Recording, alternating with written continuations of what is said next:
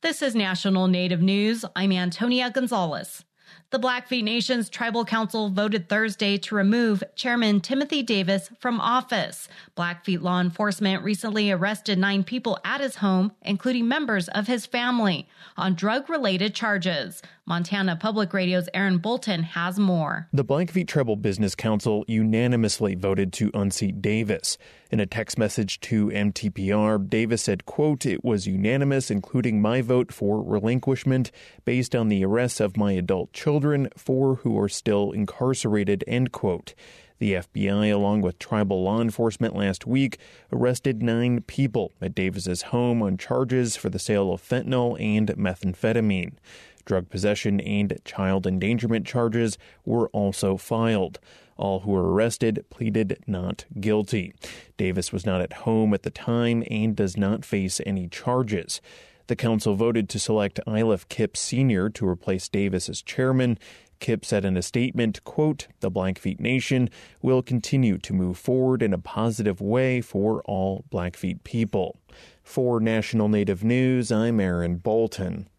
Navajo Nation health officials have further loosened COVID 19 restrictions as new infections continue to decline. As Arizona Public Radio's Ryan Heinsius reports, more people will be allowed into businesses and to gather socially. The Navajo Department of Health issued three emergency orders Tuesday that transition the tribe from orange status to the less restrictive yellow status.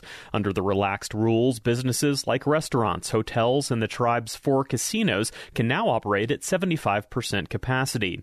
In addition, up to 25 people are now allowed to gather for social functions, traditional ceremonies, and church services, and capacity limits for school sporting events events have also been increased. The orders keep in place a reservation wide mask mandate that applies to schools and all other public spaces for both tribal members and visitors.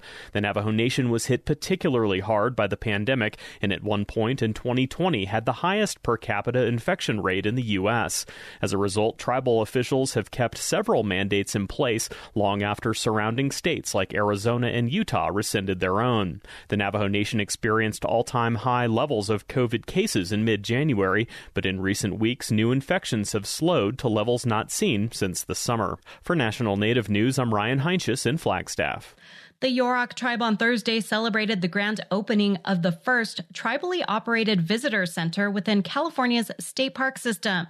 The Chapek Akata Stone Lagoon Center is now operated by the tribe in a partnership with California State Parks. Recently renovated and renamed, it contains displays that reflect the tribe's long-standing cultural connection to the lagoon.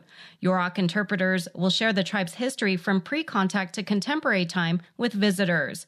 During a virtual celebration Thursday, manager Rosie Claiborne talked about how the public will be able to learn about tribal history, culture, and little known facts about the park. We have so many exhibits. We have, um, you know, so many stories to tell here. This place is so deep in history.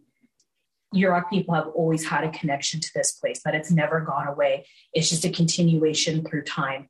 The tribe also celebrated work to reintroduce the California condor. Later this month, the tribe and Redwood National Park plan to release four condors. They'll be the first to take flight in the region since the late 1800s.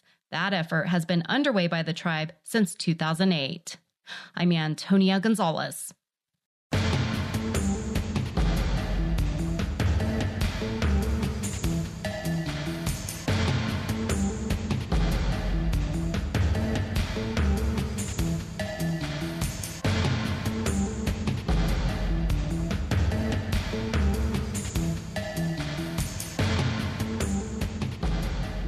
National Native News is produced by Koahnic Broadcast Corporation with funding by the Corporation for Public Broadcasting.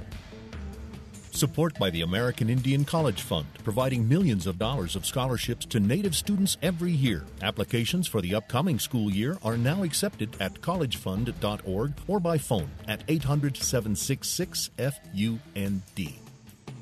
Support by Ramona Farms, offering wholesome and delicious foods from our heirloom crops as our contribution to a better diet for the benefit of all people. We are honored to share our centuries old farming and culinary traditions online at ramonafarms.com.